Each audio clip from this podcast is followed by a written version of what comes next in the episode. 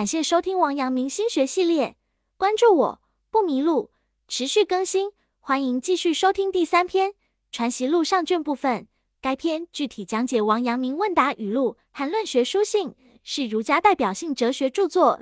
上卷主要阐释知行合一、行外无物等观点，由王阳明亲自审阅，因涉及文言文，建议听众购买原著并搭配译文阅读。这样才能够更好理解其奥义。陆成录原文十四问：宁静存心时，可为未发之中否？先生曰：今人存心，指定的气，当其宁静时，亦只是气宁静，不可以为未发之中。曰：未便是中，莫亦是求众功夫？曰：只要去人欲存天理，方是功夫。静时念念去人欲存天理，动时念念去人欲存天理。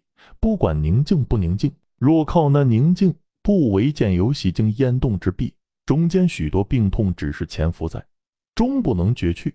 遇事依旧滋长，以循理为主，何尝不宁静？以宁静为主，未必能循理。注释：未发之中，语出中庸，喜怒哀乐之未发，谓之中。意为喜怒哀乐尚在内心，没有表现出来。